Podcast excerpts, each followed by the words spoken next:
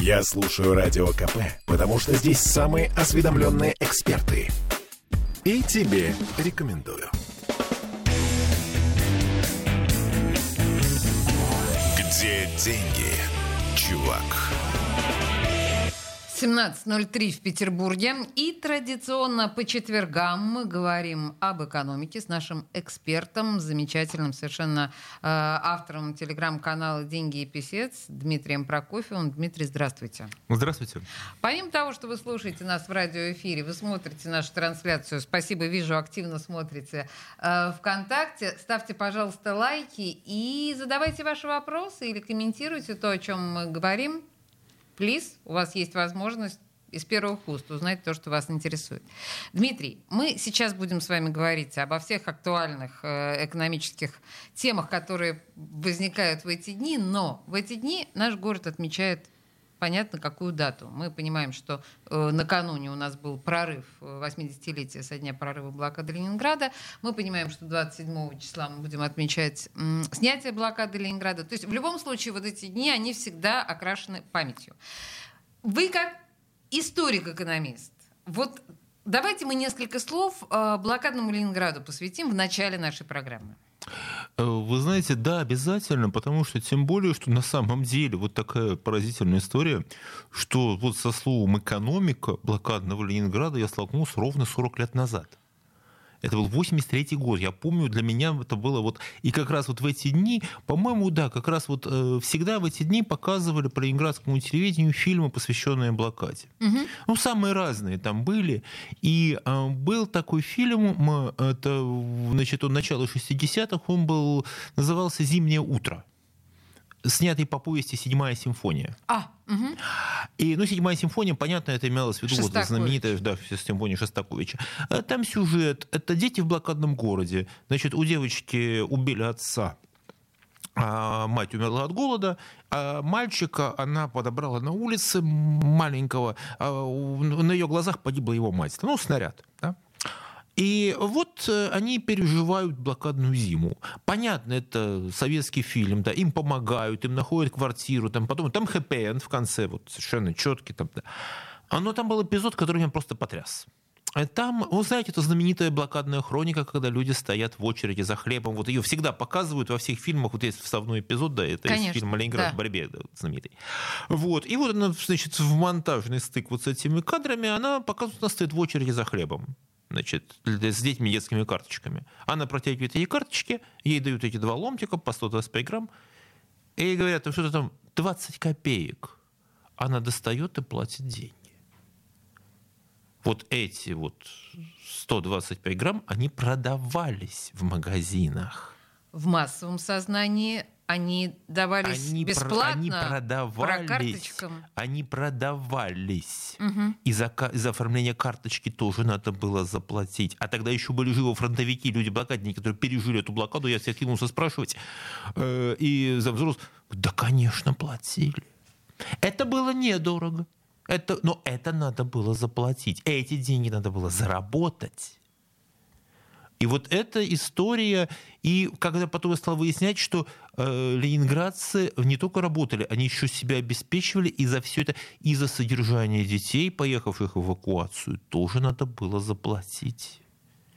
Как, и... как, как за пионерский лагерь, что ли? Да, абсолютно так. Есть это самое соответствующее Хотя, по-моему, в советское время даже пионерские лагеря Нет, были это, это все было, это все было угу. платно. Я даже могу сказать, зимой 40 есть э, те самые фотографии объявления. Зимой 42 -го года кипяток за литр кипятка надо было заплатить 3 копейки, но их надо было заплатить. И э, на самом деле, когда говорят о том, что экономика блокады, да, это действительно, и ставились планы, исходя из которых вот надо было зарабатывать. То есть вы все думаете, что кому-то советская власть что-то что спускала? Был план, было должно перевыполнение. Вот. Есть, например, такой замечательный документ, он, например, сравнительные данные по основным статьям доходов, доходов народного хозяйства города в первом квартале 41 года и в первом квартале 42 года. Вот можете себе представить, первый квартал 42 года. Это январь, февраль, март, вот такие смертные месяцы 42 года. Угу. Статьи доходов и вот скрупулезно расписано, да, например, трамвай, троллейбус, убыток. убыток 15 миллионов, ну, потому что они не ходили, угу. остается убыток. А вот водопровод и канализация, прибыль 4,5 миллиона рублей. Автомобильный транспорт, ну, я было перевозок по нулю, а торговля 2 миллиона рублей прибыли было в первом квартале 41 года, было 42 миллиона, то есть минус 40 миллионов. Но есть такая фраза «местные неналоговые доходы», то есть какие-то штрафы, сборы, выплаты, миллион девятьсот местные налоги 10 миллионов. И это скрупулезно считали рублей, вот это все в Смольном проводилось. Значит, еще раз, это блокадное время, это блокадный Ленинград, то, о чем говорит Дмитрий Прокофьев. Да. А что за книжка у вас? Это замечательная вами? книжка, эта книжка так и называется «Экономика блокады». Она так и так она и есть, я могу ага. показать ее, вот она, да, вот в камеру. Да. Да, она доступна совершенно можно, ну, в, там, в магазине. Вот, ее автор Анастасия Зотова, кандидат наук, доцент кафедры истории Санкт-Петербургского университета телекоммуникаций. А это очень такая, знаете, это сборник документов, это так, таким очень сухим, э, холодным, в этом ситуации это очень правильно, таким сухим, холодным, рассудочным языком ученого расписаны вот эти истории, документы, ссылка очень скрупулезная такая. А, вот. Просто здесь со, это собрано все. Здесь эта книжка хороша тем, что здесь собран вот этот массив документов. У меня два комментария в этой ситуации. Да. Первое. А, почему-то об этом не принято говорить. Я даже предположу, что кому-то из наших слушателей покажется э, вот эти сбор всех этих фактов чем-то кощунственным. Хотя я совершенно не разделяю эту мысль, но почему-то, хотя я не понимаю, почему об этом не принято было говорить. На ваш взгляд. Э, слушайте, вы знаете что? Наверное, потому что ну, в данной ситуации а ведь была история о том, что добрая советская власть всем все давала бесплатно, делала бесплатно, там было бесплатно. Нет. Э, Совет, вот э, Ленинград в борьбе, это еще в первую очередь, что люди все работали на пределе сил, работали очень серьезно. И Та же самая история, которую вот я могу сказать, то, что все, вот, кого я застал, вот, кто пережил эту чудовищную э, зиму 41 года, они говорили, что как себя, вот, что самая такая была большая боль, это то, что летом 41-го карточки ввели не сразу, и можно было запастись продуктами. И этого никто не делал. Вот, ну, в голову не приходило. Не сообразили просто. Не приходило в голову, что можно было просто вот, ну, купить, запастись, что-то сделать. Вот, понятно. Были ограничения уже с, с лета, с июля 41 уже ввели ограничения, да, и там были такие, например, э, полагалось на, в день можно было купить буханку хлеба, 800 грамм хлеба, рабочая карточка, рабочая карточка. А на месяц полагалось 2 килограмма 200 грамм мяса, не так килограмм мало, между рыбы. Прочим. А, это можно было купить полтора килограмма сахара в месяц, вот, э, два килограмма крупы. Это то, что можно было вот по карточкам купить. И в обычном магазине, плюс еще были специальные магазины, где продукты продавались по повышенным ценам. И, ну, люди вот многие покупали. Хотя, конечно, кто-то запасся, кто-то сделал какие-то запасы. Но в основном массы людей нет, конечно, ничего не было. Вот вы знаете, сразу наши слушатели реагируют на то, о чем вы говорили. Людмила, ну, я не совсем понимаю, наверное, она высказывает сомнения в том, что вы говорите. Людмила, э, ну, на самом деле сейчас у нас в руках действительно, с одной стороны, документы, с другой стороны, мои блокадные родственники, с одной и с другой стороны, они тоже подтверждали этот момент. Людмила пишет, почему никто из блокадников не говорил, что за продукты по карточкам надо было платить? Моя мама была блокадница, но никогда не говорила об этом. Мой отец блокадник э, об этом не рассказывал. Но э, а, а, потому, что... Людмила говорит важную вещь. Важную Почему вещь. об этом? А, а вы знаете, что а потому, наверное, что никто ничего особенного в том, что за Советского Союза за каждый шаг надо было платить, никто в этом ничего особенного не видел. Ну, Вы знаете, ну как это не платить? Надо ну, с другой стороны, да. А, почему, а почему должны раздавать хлеб бесплатно? Вам же сейчас. И я вам могу сказать, и на займы бесплатно. подписывали людей. Вот эти вот сталинские займы, попробуй не подпишись. И люди, значит, кто работал там на заводах, на предприятиях, обязательно ну, кстати говоря, требовали. да, это э, история займов, это вообще отдельная история. Я не знала, что она существовала и в блокадное она время существовала тоже. в блокаду и обязательно, и были, значит, и э, приезжали масса жал, и люди жаловались, э, там Смольные разбирали это с инстанциями, что не то, как это, что это вы не хотите, вы должны все, и был план по этим и все это работало, и э, э, Ленинград работал. И, а, кстати, когда вот еще примерно ведь надо понимать еще, что вот как э, было, было, была вот эта история, да, Значит, здесь, э, вот, пожалуйста, здесь, откуда, откуда вот эта прибыль торгового, динамика торговой сети сети общественного питания. Просто я перелистываю эти документы. Вот это план по торговле. Слушайте, ну, в общем, в любом был? случае нужно, наверное, как минимум просмотреть эту книгу, а может быть даже купить или взять в библиотеке, да. полистать. Это очень любопытный сборник документов. Просто что касается, я прошу прощения, что я снова к этим займам возвращаюсь. Дело в том, что последние годы в разных ситуациях экономических разные эксперты говорят о том, что, а может быть и сегодня э, российскому правительству имеет смысл обратиться к некоторой форме займов у населения. Понятно, что не вернуться к тем обязательным, которые были в сталинское время, но это прям совсем уж невозможно. Но что-то похожее ведь может быть сегодня? Э, не дай бог. Потому что у нас эти займы примут э, такой специфический характер, что э, это не самая хорошая история на самом деле. Мы и... говорим с Дмитрием Прокофьевым, экономическим обозревателем и автором телеграм-канала «Деньги и писец», в котором доступным языком рассказываются самые сложные экономические темы. Мы вернемся к нашему разговору, но уже, наверное, о современности. Да. Да? С блокадой мы разобрались а, буквально через две минуты после рекламы. Где деньги, чувак? Попов изобрел радио, чтобы люди слушали комсомольскую правду. Я слушаю радио КП и тебе рекомендую.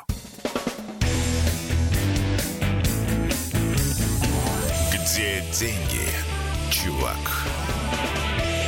17 часов 16 минут мы продолжаем наши беседы с э, экономистом Дмитрием Прокофьевым. Я в предыдущей части вроде бы как бы сказала о том, что мы завершили тему блокады экономики блокадного Ленинграда, но пока была реклама, Дмитрий очень любопытный момент мне сказал, я не могу ими не поделиться. Что вы там сказали про самые успешные прибыли? Вот эти самые, значит, дом летом 40... Вот представьте лето 42 -го года. Так. Какое предприятие в, Петер... в Ленинграде да, показало прибыль? Это магазин. Это магазин фантастика. Принесло прибыль больше, чем довоенный. Все были потрясены, что вот он вот прибыль выполнил, перевыполнил план, там вот был отмечен. Думаете, что? Вот что это может быть? Вот просто пусть нам напишут. Это невероятно совершенно. Нет, ну давайте не томите. Дом книги. Дом Представляете книги. себе? Вот если представить, люди, люди идут, вот выжившие люди идут покупать книги. Вот и Дом книги показывает э, прибыль больше, чем до войны. Вот Фантастика. 42 год. А второе, что вы сказали, что 37 Духи, тысяч... 30 флаконов духов наладили в 42 году производство женских духов. То есть люди хотели, люди все равно жили, люди все равно вот это Понимаете, как сильна, да, вот эта воля к жизни человеческой? Самых таких условиях. И, кстати, когда говорят, что вот Ленинград, конечно, это вот военная продукция, там военные заводы и так далее, нет, не только. И э, где-то вот предприятие так называемого городского подчинения, вот военная продукция, она составляла где-то порядка половины. Угу. Остальное это были гражданские вот какие-то вещи. И Соответственно, здесь же и также уж местные всевозможные мартели, какие-то там по промыслу, вот эти вот маленькие предприятия, да, там на порядка трех четвертей это была гражданская продукция для жителей города. Ну и, наверное, последнее, вот тут просто в книге, которую я сказал, не приводится меню столовой для рабочих завода «Большевик». Это 1 июня 42 года. И вот обед э, рубль 45 или рубль 54. И вот порция хлеба 200-граммовая с карточкой, естественно, 25 копеек. Но ее надо было купить. Принято, да. А, я напоминаю, что вы нас слушаете не только по радио, но и смотрите нас, нашу трансляцию ВКонтакте и комментируйте. И а, когда вы подвесили эту интригу по поводу того, что «А вы думаете, вот какое предприятие заработало?» Юлия нам написала сразу, я бы сказала, кино. Ну, вот, э, Но в это я понимаю логику. Ну, если уж кино, то, наверное, мысли. посмотрите, по, наверное, э, легко найти в Ютубе Э, фильм «Жила-была девочка», он уникален тем, что он это художественный фильм, снятый в блокадном Ленинграде. Вот э, часть, часть эпизодов снималась прямо вот в 43-м году. У нас был преподаватель, который рассказывал, как карточки меняли на билеты в кино. Пишет нам слушатель. Могу, да, так все. Да, все я могу себе да. это представить. Слушайте, ладно, извините, Дмитрий, да, нам но... нужно возвращаться к сегодняшнему дню. Простите, да, это все прям, понятно, да, но необходимо. мы не могли об этом не сказать, да, но да. все равно прозвучало. Слушайте, значит, давайте вот прям э, из самого возмутительного. Я ничего не понимаю в, автомобиль, в жизни автомобилистов. Я всегда об этом говорю, страшно этим горжусь, декларирую это здесь, там и везде. Но я так понимаю, что вот сейчас заявлена сумма 2 миллиарда рублей, которые планируется собрать в Петербурге в виде штрафов за неправильную парковку в 2023 да. году. Да. А, значит, мой э, руководитель Делинский э, при, авто, автомобилисты это новая нефть? Ну. Э, слушайте, это в части новая нефть, потому что, смотрите, э, у города заявлен э, расходы на уровне прошлогодних, да? Так. Э, но, э, скорее всего, собрать такие деньги, какие смогли собрать в прошлом году, да, ну, «Газпром» вряд ли такие суммы заплатит, в, какие он заплатил в прошлом году. Почему? А откуда он их возьмет? А. Э, а, да, вообще-то, да, собственно. Да, я поняла вас. По, по ряду причин, да, и с сокращением экспорта газа, и с тем, что «Газпром» отдал уже огромные средства сейчас на пополнение федерального бюджета. Вот, э, поэтому э, действительно, понимаете, в чем дело? Вообще вот классик и экономической теории, и урбанистики говорит о том, что платные парковки в городе – это средство регулирования транспортного потока. А не средства получения это не средство дохода? Нет.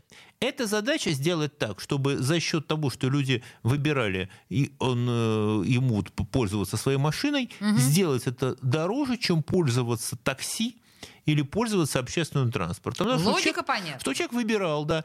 Понятно, есть какие-то привилегии там, для тех, кто живет, ну, чтобы человек, понятно, поставил машину в городе, есть, ну, около своего где-то дома там или в гараже, да. Ну, то есть, чтобы человек просто так не бросал машину. А если он ее бросает, значит, она стоит там у него, вот, например, там под окнами офиса, 8 часов машина стоит, да, это роскошь. Но, Абсолютно. в принципе, да, но с другой стороны, э, есть тогда владельцы этих офисов, да, могут оплачивать эти парковочные места. То есть это очень сложная история. Вот, когда есть, например, там в зарубежных странах есть, например, такая, есть платный въезд там на какие-то, в центр города, на какие-то улицы. Но если ты, если ты едешь один в машине, а если ты кого-то везешь, там в 10 раз меньше цена. То есть, чтобы мотивировать mm. людей как-то договариваться, пользоваться вдвоем да, да, одним да, да, автомобилем. Да. Там, да? Вот. Есть различного рода там, значит, привилегии для тех, кто кого-то подвозит, есть там такси. Это, это очень сложная система. Вот. Но просто... Вот 2 миллиарда рублей прибыли Петербурга, которые он еще и официально декларирует. Расчет на, да, расчет собирать э, штрафы, конечно, это и идея про то, что Э, у нас будет увеличиваться зона парковок, платных, естественно, и, да, будет усиливаться контроль за теми, кто это не оплачивает. Это уже такая вот статья доходов в первую очередь, а все остальное во вторую. Хотя э, пробки с введением платных парковок действительно э, найти место встать где-то в городе стало легче. Ну, э, окей. Ну, в общем, да, 2 миллиарда рублей. Мне нравится, что Юлия пишет нам, из них уже 28 тысяч рублей моих, потому что разрешение на парковку жителя мне пришло позже, чем я ожидал.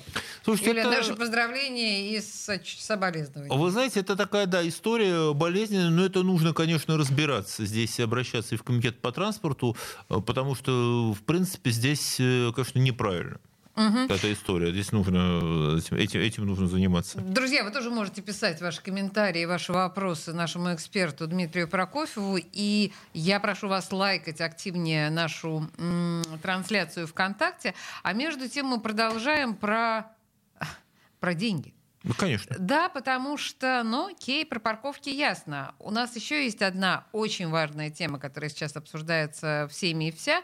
Это м, про недвижимость.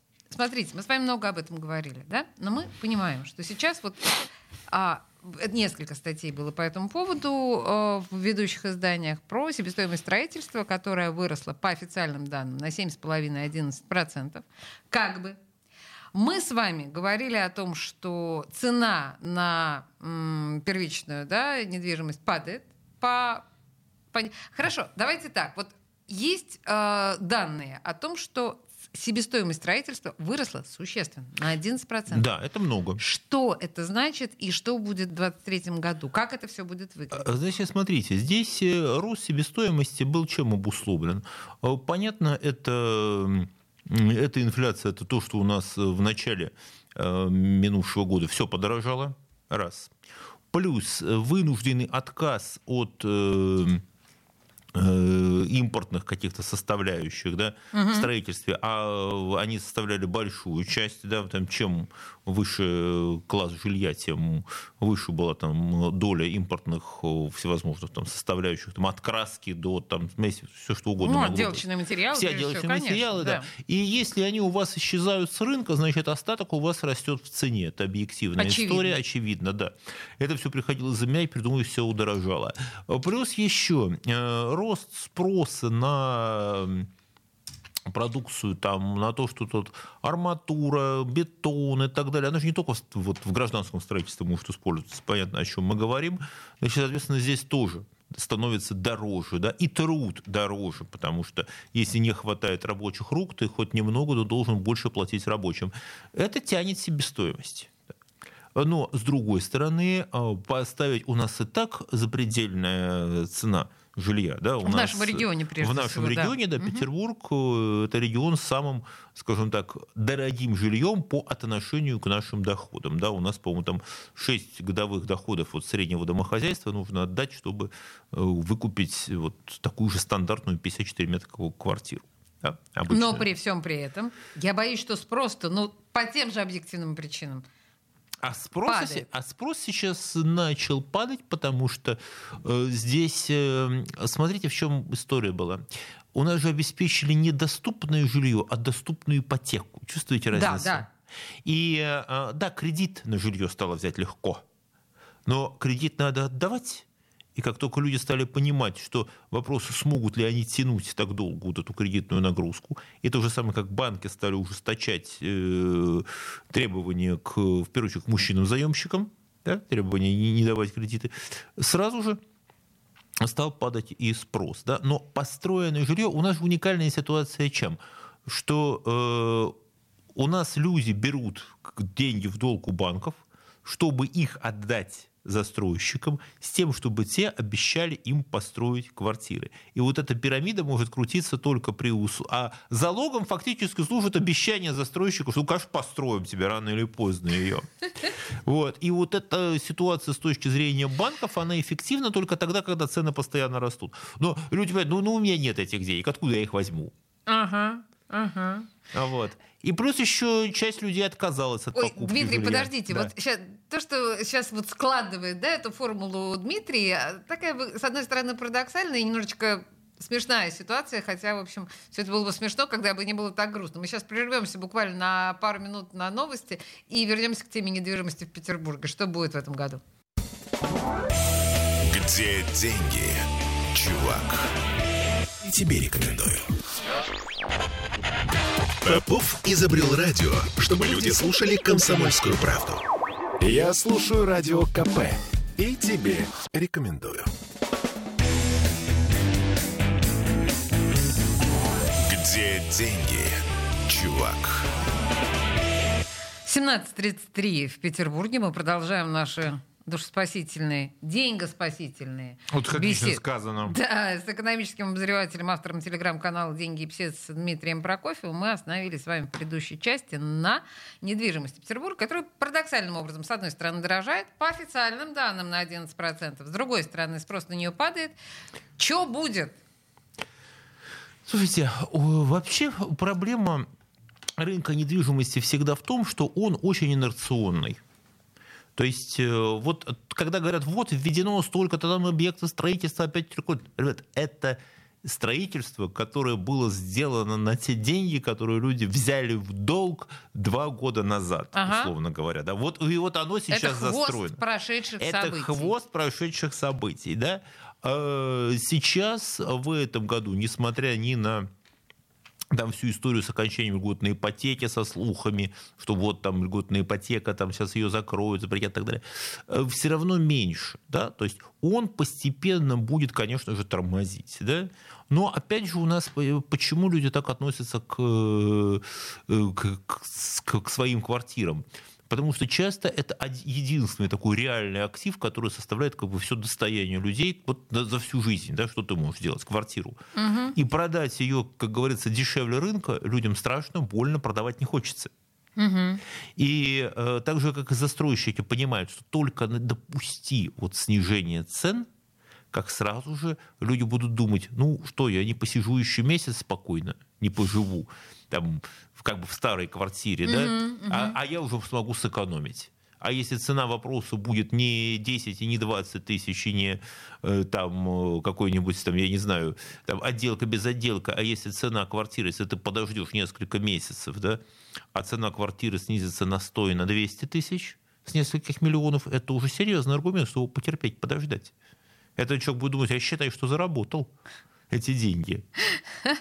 Да, тут такой, конечно, а, феномен. Поэтому рынок был очень, конечно, сильно перегрет. И плюс еще то, что сейчас люди, которые ведь очень сильно рынок Петербурга подпитывался приезжими, да, то есть человек, люди, которые хотели... Да, еще одна э, грань проблемы. Да, но сейчас, если люди видят, что Петербург оказывается не самым перспективным городом, в отличие там, от юга, условно, там, от Краснодара, Новороссийска, да, где а есть... чего это? Что это? Что это Петербург не самый перспективный город? Это что, вы хотите сказать, что теперь Краснодар в глазах населения страны более перспективный, чем Петербург? Я хочу сказать, что сейчас Краснодар, Новороссийск, сейчас главный порт у нас получился Новороссийск, да, а не Петербург. Угу. А с учетом э, там и ограничительных мероприятий, там закрытия границы и так далее, и там и сокращение экспорта нефти, да, в Европу. Ну, у Петербурга сложная сейчас позиция в отношении остальных городов.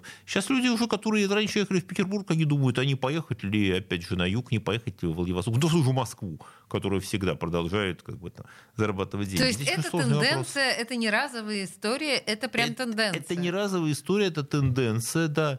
Понятно, никто не знает, если, например, как э, там, ситуация как как-то развернется, да, мы не будем как, вариантов, да, то не исключено, что Петербург опять будет безумно популярен. Вы знаете, на самом деле про недвижимость есть такая история, которую очень люблю, очень показательная, которая случилась в Берлине много лет назад, да, вот после того, как Берлин был разделен, вот Берлинская стена, значит, какой-то значит, житель западного Берлина, простой работяга, вот просто рабочий, да, он э, покупал э, квартиры, постепенно, там, потихонечку он купил несколько простых квартир, самых дешевых, с видом на стену, да, в домах, которые смотрели на эту берлинскую стену.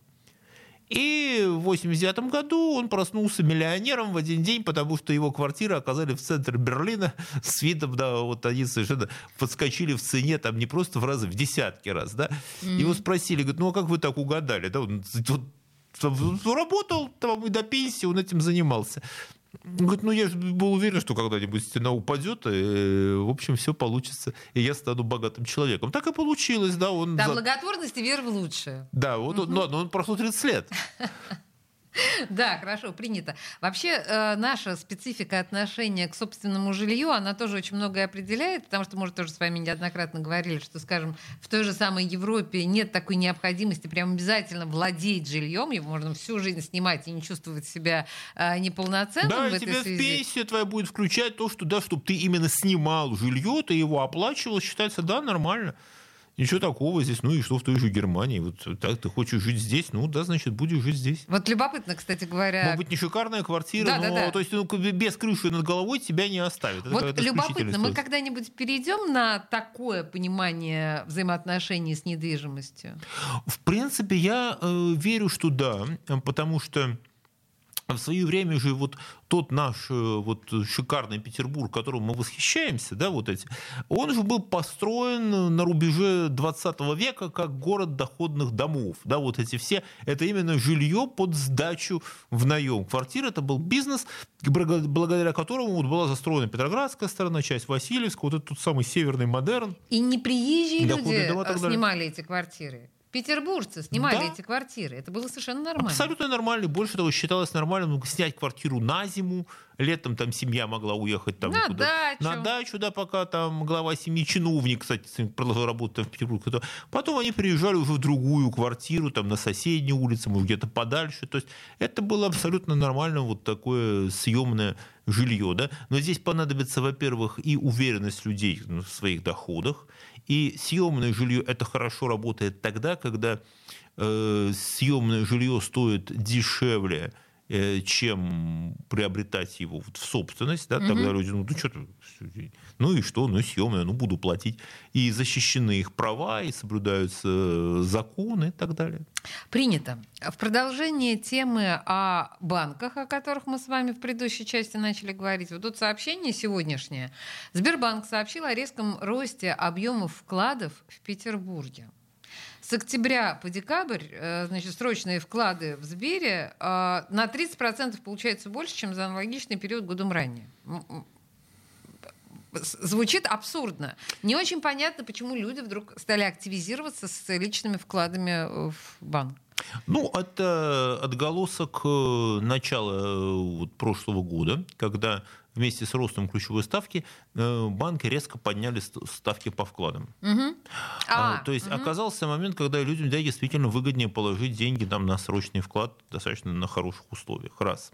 Плюс люди отказались от каких-то покупок. Да, вот люди, возможно, люди планировали купить квартиру, люди планировали купить машину.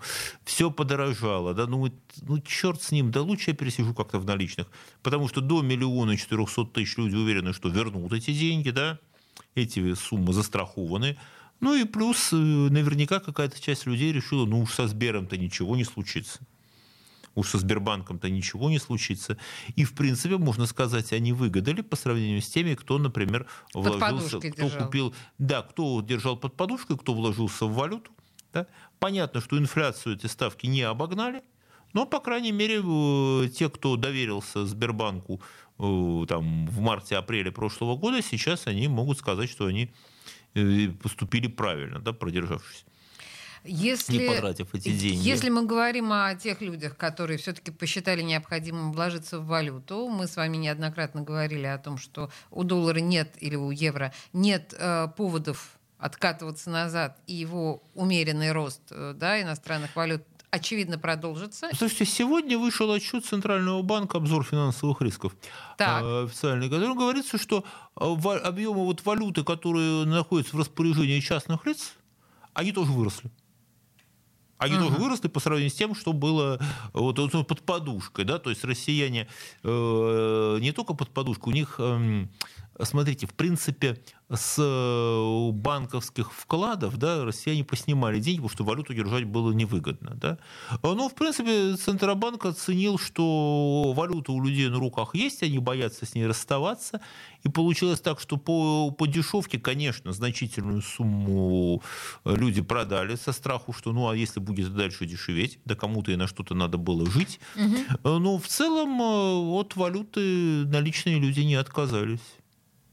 Просто сейчас э, сразу несколько, опять же, информационных агентств выпустило достаточно такие наглядные таблицы э, корреляции стоимости нефти и стоимости валюты. Вы неоднократно объясняли, что это не обязательно должно коррелировать. Нет, в России э, правительство довольно, значит, несколько лет э, вело такую денежную политику, что э, старалась, чтобы цена вот рубля на рынке да, определялась не столько ценой нефти, сколько интересами бюджета, да, интересами бюджета и промышленности. Ну, то есть э, вот тратились те деньги, да, вот, которые шли в бюджет, таким образом, как будто вот она стоит нефть 40, 40 долларов. Да? Угу. Вот все, все планируют, что вот у нас нефть стоит 40, вот, а все, что сверху на ней можно, это мы откладываем в специальный вот фонд национального благосостояния в копилочку. Поэтому доллар на рынок не попадал, в достаточном количестве не было.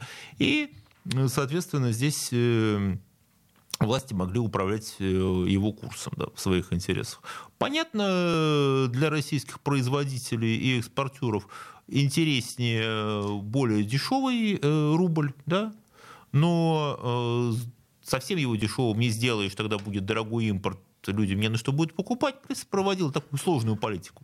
В общем, э, Но... хождение, извините, у нас просто да, а, закончилось хорошо, время в этой части. Вот про это хождение по грани, по ниточке, по ниточке. Да, мы продолжим этот разговор буквально через две минуты после рекламы с э, экономическим экспертом, отцом-основателем телеграм-канала «Деньги и писец». Где деньги, чувак? Я слушаю «Комсомольскую правду», потому что «Радио КП» — это корреспонденты в 400 городах России. От Южно-Сахалинска до Калининграда. Я слушаю «Радио КП» и тебе рекомендую. Где деньги, чувак? 17.46 в Петербурге. Мы продолжаем наши душеспасительные, деньгоспасительные разговоры с Дмитрием Прокофьевым. Мы э, с вами остановились в предыдущей части. Ну, конечно же, но все равно невозможно э, не затронуть тему стоимости валют. Это понятно. Но, в общем, Сейчас, э, по большому счету, ничего нового не происходит. То есть... Слушайте, знаете, какую историю, опять же, э, хочу привести по поводу валюты, да? Ну, ну. Э, совет по поводу валюты от самого Феликса Эдмундовича Дзержинского. Так. Из 26 года, когда вот э, отчеканили вот эти знаменитые советские червонцы с сеятелем, да, угу. то Дзержинский, который был тогда председатель вот этого высшего совета народного хозяйства, он сказал так, говорит, что говорит, э, вот как-то так получается, что для наших предприятий выгоднее на валюту, вот если они меняют эти валюту, говорит, выгоднее привезти товары из Запада, потому что на эти червонцы почему-то вот в России они ничего не могут купить такого. Совершенно несопоставимого качества. Поразительно. Да, почему поразительно? Дзержинский был очень недоволен. Говорит, ну вот получается так, что вы можете привезти товаров, э, там, допустим, там, на британские фунты, купив в Европе больше, чем вы на наши, такие же, такой же золотой кругляш, да, они были весом равны в старой вот Николаевской десятке, а там вес весило столько, сколько британский фунт. Но в Британии можно купить много, здесь мало. Дзержинский был недоволен. Поэтому, и он советовал, говорит, ну, значит, да, надо накапливать валюту граждане, а как вы хотите, предприятие. Это вот наш червонец вот как Ничего не себе, очень. прям сам, сам Феликс Эдмундович такие да, речи говорил. Да, говорила, но он, надо дать ему должное. У Феликса Эдмундовича э, и он недооценен как вот руководитель экономических ведомств, да? А это был человек, который, как ни странно, на интуитивном уровне разбирался, разбирался в экономике. Просто у нас забыта вот эта история, как надо будет о нем рассказать. Как... Хорошо, что вы уточнили по поводу интуитивного уровня, потому что ну, с образованием у Феликса Эдмундовича было так себе, но интуитивный ну, уровень... закончил, а Это опыт... там, да. опыт, и он действительно в том, что касалось его работы э, вот в экономическом блоке, как бы сейчас сказали, да, он опирался на специалистов, ну и вот понимание, как работает экономика, у него, безусловно, было. Хорошо. А, давайте вернемся к нашим сегодняшним реалиям. И у меня есть такая тема, здесь она обозначена. Я не очень понимаю, о чем, он, о, э, о чем мы говорим, но китайцы возвращаются в Петербург. Ну, потому что их как не было три года. Как не повторить до пандемийной ошибки? Что значит их не... Они серьезно вернулись? Нет еще. Потому что Китай еще пока остается закрытым, пока еще не отменены все карантинные ограничения, и, в общем-то, Китай вряд ли... Китай закрыт еще по пандемийным э, да, да, причинам. Ну, уже они снимаются, да, но, в принципе, и Китай... Вопрос еще, что китайцы, конечно, они никуда не ездили три года да, фактически. То есть э, сейчас они должны, по идее, оторваться. Сейчас они должны, по идее, оторваться. А вопрос, где им будут рады, где нет. Вот Соединенные Штаты, например, они э, все равно планируют уже с своей стороны вводить какие-то ограничения на китайских туристов. Плюс для Европы в свое время китайские туристы, это было вот просто это рынок люкса, они выкупали там просто, да, то есть китайский туризм огромные, приносил огромные деньги. Э, в Петербурге китайский турист это была половина рынка, но в чем была специфика, опять же, китайского туризма в Петербурге? О, это был китайский бизнес. А, ну, они ну то есть жили... они, они внутри своих расплачивались, да, внутри своих, они, они не платили жили... налоговую городу, то есть по сути Нет, дела... они жили почему? Даже вот смотрите, они, например, э, для оплаты, если они жили в, в гостиницах, принадлежащих китайцам, и расплачивались в магазинах там, и ресторанах, принадлежащих китайцам, да, это платилось, но это платилось внутри Китая теми же юанями с помощью там банковских приложений то китайских. Есть, да, там, это китайская вещах. экономика. Это была китайская экономика. Понятно, что-то попадало сюда, да, естественно, что если у тебя там стоит гостиница, ты платишь налог, там, ты, если ты ресторан, тебе надо закупать для него какие-то продукты, ну, ты, то, нет, это отражалось. Но это было не то, что если бы китайцы здесь э, там, обменяли бы юани на рубли, и угу. кинулись и бы их здесь. вели себя как цивилизованные туристы. Тратить. Да. Плюс еще момент, э, свои гиды, своя индустрия, свои автобусы. То есть это был такой замкнутый китайский квартал, такой незаметный. Вот не так вот, как мы привыкли видеть в фильмах, да, там маленький Шанхай, да, маленькая, угу. то, маленький Шанхай, маленький Пекин. Нет. Это он был такой незаметный, но тем не менее они находились в своей, в своей среде и Э, в общем-то, не, не сильно сорили деньгами в городе. Да, их много, но так. Или самые дешевые сервисы, или самые э, какие-то там специфическая такая среда Вы рисуете была. не самый симпатичный портрет китайского туриста. Что мы можем с этим сделать? Можем ли мы какую-то работу над ошибками провести? Ну, а работа над ошибкой, видимо, будет состроиться вокруг того, как я могу себе предположить. Э, потому что будет какой у нас сейчас турист в Петербурге? Это российский другого нет. Да, иностранцы из других стран, ну, практически мы их сейчас не видим, поэтому приезжают россияне, которые тоже сейчас э, из страны не особо выехать возможно, да, uh-huh, то есть аккуратно. Вот. И китайский турист, конечно, он э, может дать э, значительный импульс вот городской экономике, городской индустрии гостеприимства, но в том случае, если он будет жить в российских гостиницах, в России, есть так а мы можем как-то его заставить жить в российских Заставить нет.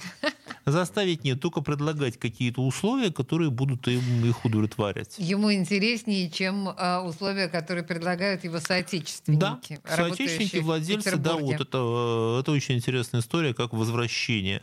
Но э, то, что могу еще сказать, это может, с другой стороны, разогнать цены, потому что сейчас у нас приемлемые, в общем-то, цены остаются на размещение. Угу. И, в принципе, у нас, да, ну, все подорожало, никуда от этого не деться, но с другой стороны, э, это проблема всех таких туристических городов, когда вот э, жители, куда, куда, не, куда житель не пойдет, а все заточено под туриста. Да? Ну, классика, это вот итальянские города, там та же Венеция. Я напоминаю, что пару лет назад Барселона выходила на митинги, акции протеста. Да, Барселона что уже не могла уже эту туристическую историю терпеть. Раскрутилась, да, именно как э, такой супер туристский аттракцион. Да, все знают, что надо поехать в Испанию, надо поехать в Барселону. И в первую очередь даже более популярная, чем Мадрид. Плюс Барселона это еще и море. То есть еще и вдруг оказалось, что а где нам-то жить? Да. И находиться, да, куда ты никуда не кинься, турист. А, я сейчас вспомнила, что я обещала своим слушателям программе «Накипело» задать вам несколько вопросов. Ну, в смысле, один, наверное, самый главный вопрос, который постоянно звучит у нас в программе. Возможно, он риторический, но, может быть, и нет. Буквально вчера да, звонил нам Владимир и напоминал, что э, мы говорим, что индексация пенсии в нашей стране прописана некоторым образом в Конституции, и э, она была 4,8 или да, в 23 году Сейчас не вспомню Ну, так цифру, или иначе, да. вот 4,8% это официально, я прогуглила. Да, да это да. действительно так. Инфляция плюс-минус 13%. Да. Да, да, подвоха спрашивают. Ну так подвох, вот, как, как, можно, как можно назвать индексацией то, что в три раза ну, меньше... Я вам сказать э, адрес, по которому нужно адресовать такие вопросы? Москва, Старая площадь, дом 1.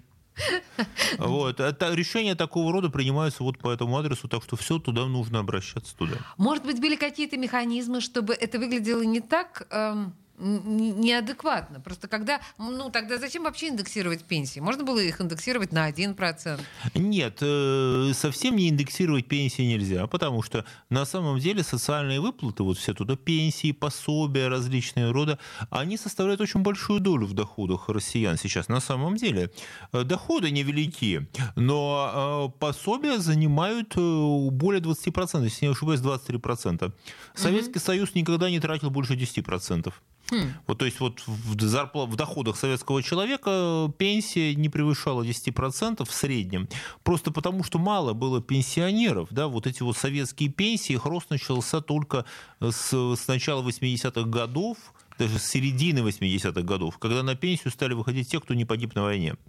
Вот кто, кто не попал под, вот, под, под мобилизацию, это демографическая да, кто модель, не попал, да. да, кто родился в, в начале 30-х, да, и вот они уже в середине 60-х, 80-х, они стали сейчас выходить на пенсию, да, готовиться к пенсии. И Соответственно, вот тогда стали расти доходы.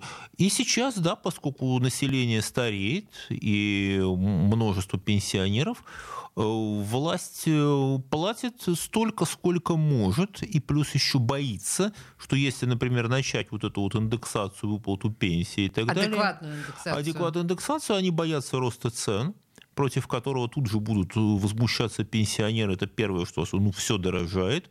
Вот. Плюс подъем пенсионного возраста. Власть заинтересована в том, чтобы люди предпенсионного возраста продолжали работать как можно дольше. В общем-то они заинтересованы, чтобы человек работал дольше. Ну, вообще, вы знаете, мне кажется, что если бы они были заинтересованы в этом, они бы э, все остальные льготы работающим пенсионерам сохраняли. Сейчас мы знаем, что э, на определенное количество льгот имеют право только те пенсионеры, которые не имеют трудового дохода. Но в этой ситуации, э, ну, посмотрите, ну, всех совсем сейчас, осталось, совсем перевести на пенсию всех не получится.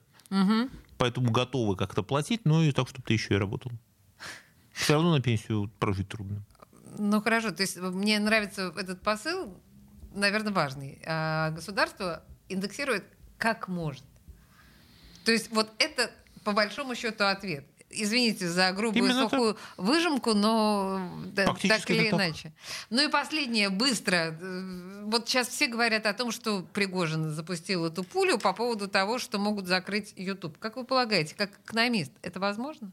Э, я... Э, Пригожин сказал, что точно закроют. Э, я, не, я бы не стал верить. Я бы по этому поводу обращался бы в Роскомнадзор все-таки. Но Минцифры, по крайней мере, сегодня выступил с официальным заявлением, что нет, ну нет, нет, в ближайшее время YouTube не закроют.